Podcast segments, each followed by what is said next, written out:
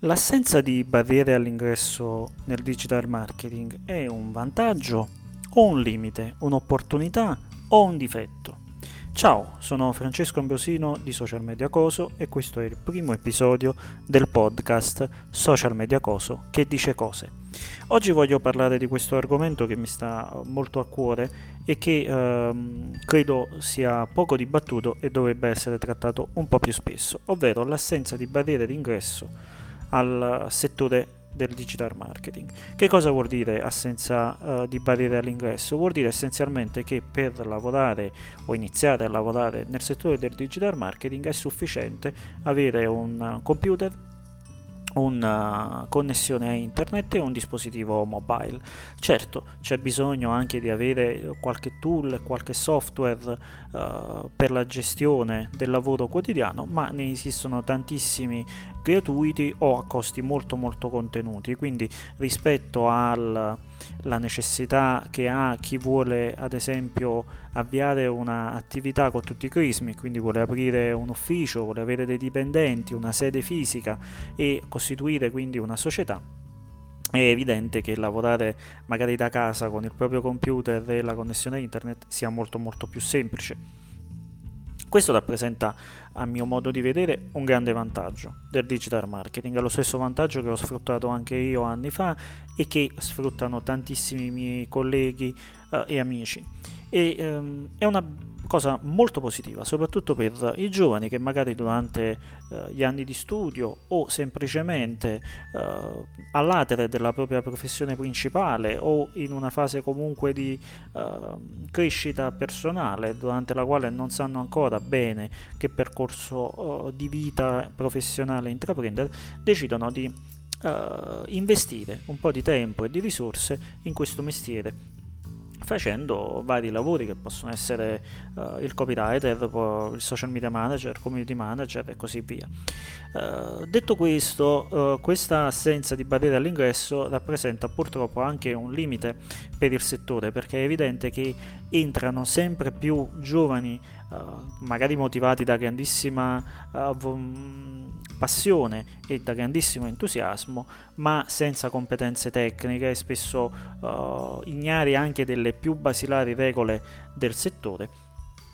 E uh, ci sono poi sempre meno persone uh, estremamente competenti. Il settore si sta un po' in chiudendo su se stesso, se vogliamo, perché chi fa questo mestiere da molti anni non è tanto disposto a svelare in qualche modo i trucchi del mestiere ai più giovani e questi giovani sono così tanti che diventano quasi la maggioranza e quindi c'è un settore alquanto squilibrato da questo punto di vista e questo è un grande, è un grande, grande difetto. Uh,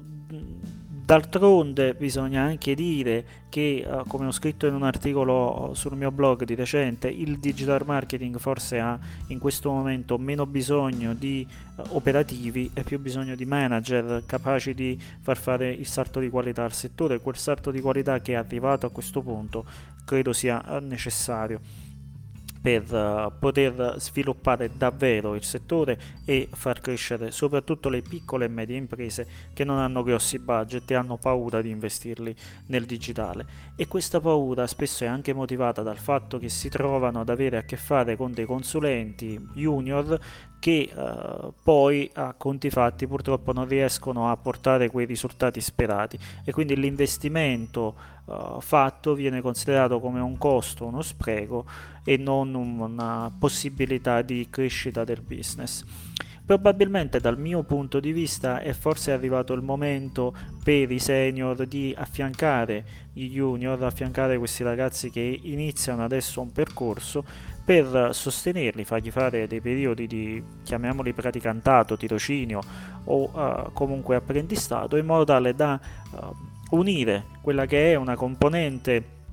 creativa e di passione che sicuramente è presente nei più giovani alla, componente, alla componente tecnica uh, e uh, esperienziale se vogliamo. Insomma uh, il classico giochetto di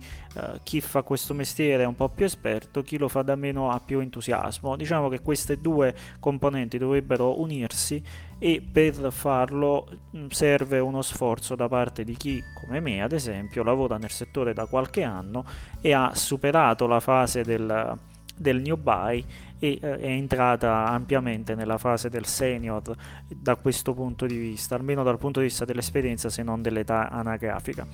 Uh, io ritengo appunto che uh, l'assenza di barriere all'ingresso sia un'opportunità per il settore, ma senza questa fusione con uh, i senior può diventare un grande limite in questo momento in un settore che comunque non ha regolamentazioni, non ha percorsi condivisi, non ha standard condivisi e anche se io non sono un grande amante delle regole che vogliono in qualche modo uh, imbrigliare i settori professionali e in generale il mercato economico, uh, credo che sia necessario comunque in qualche modo uh, indicare la via, fare un solco per consentire ai senior di passare al livello successivo e diventare dei veri manager e a chi inizia adesso questo percorso di poterlo fare consapevole della, uh, dei limiti che ha semplicemente perché inizia adesso, ma delle opportunità che questo settore mette a disposizione e offre uh, se c'è collaborazione tra tutti quanti e mi sembra che in questo momento i senior si siano un po' chiusi nelle loro torri d'avorio e non siano molto disposti a svelare uh, i propri trucchi e comunque a formare i più giovani. Ecco, uh, questa è la mia opinione. Credo che sia giusto non mettere barriere all'ingresso al settore, ma sia necessario formare i più giovani perché in questo momento il digital marketing non, più, non può più permettersi Uh, di uh, vivere nell'improvvisazione o comunque uh, in un approccio in qualche modo dilettantesco. Questa è la mia opinione, spero che sia risultata in qualche modo interessante o che comunque ti abbia suscitato qualche,